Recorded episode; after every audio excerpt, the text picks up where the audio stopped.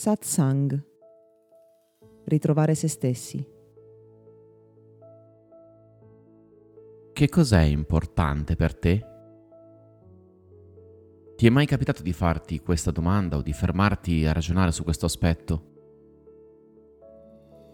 Sai, la vita che viviamo è fatta di cose urgenti ed altre importanti. E molto spesso, vuoi perché squilla un telefono, vuoi perché sentiamo l'urgenza dentro e come natura vuole non possiamo fare a meno che reagire. Passiamo giorni, settimane, mesi o persino anni a fare cose urgenti senza occuparci di quelle importanti. Se questo è un aspetto che a volte qualcuno considera nell'ambito lavorativo, raramente guardiamo l'intera esistenza per considerare a cosa ci stiamo dedicando nella maggior parte del nostro tempo. E questo ci porta inevitabilmente, dopo anni o decenni o dopo una vita intera, a guardarci indietro e renderci conto di aver perso tempo e ad avere rimpianti per tutto ciò che avremmo potuto fare.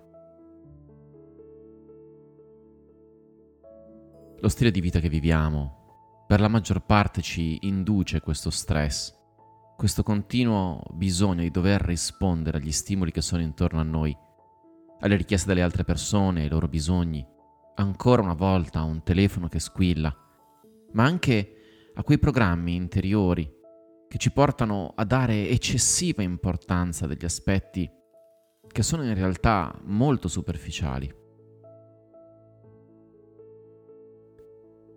In accademia è presente un corso che si occupa dei valori personali, ovvero tutti quei concetti astratti che in qualche modo rispondono alla domanda che cos'è importante per me. E quando ci occupiamo dei valori scopriamo molte cose interessanti. Innanzitutto che vi sono degli aspetti importanti per noi che ne nascondono altri. Ricorderò sempre quando, parlando con una persona, scoprì che per lei l'aspetto numero uno, la cosa più importante nella sua vita era la fede. E soprattutto che dietro a quella fede si celava un enorme bisogno di sicurezza, cioè che la fede era per lei la risposta semplicemente a una eterna ricerca di sicurezza personale.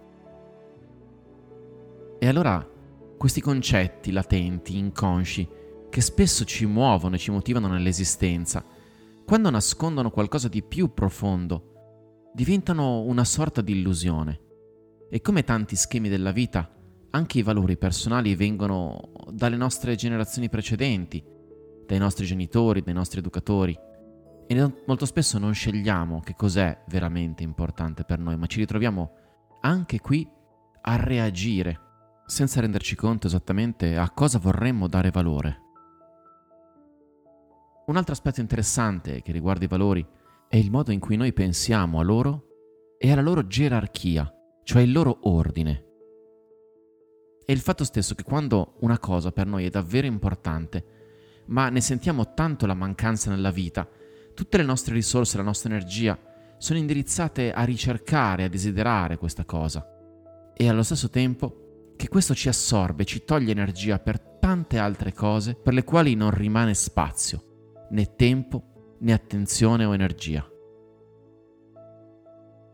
E se avrai l'occasione di sperimentare il lavoro sui valori, ti accorgerai che molto spesso abbiamo obiettivi concreti che non vanno in accordo con i nostri valori, che ci muovono in direzioni differenti rispetto a ciò che per noi è davvero importante.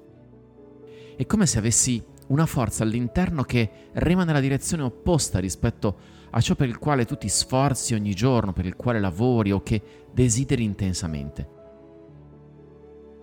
Spesso i valori rappresentano qualcosa del quale sentiamo la mancanza, ma allo stesso tempo siamo troppo impegnati per obiettivi e lavoriamo per qualcosa che va in direzione completamente differente.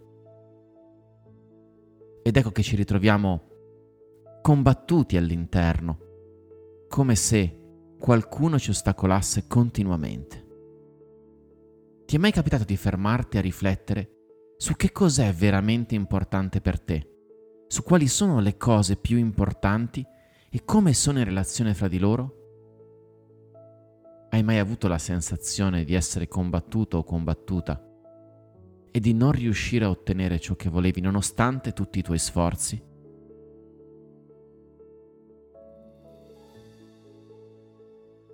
Questo podcast è offerto da Accademia di Meditazione e Sviluppo Personale Gotham. www.accademiadimeditazione.it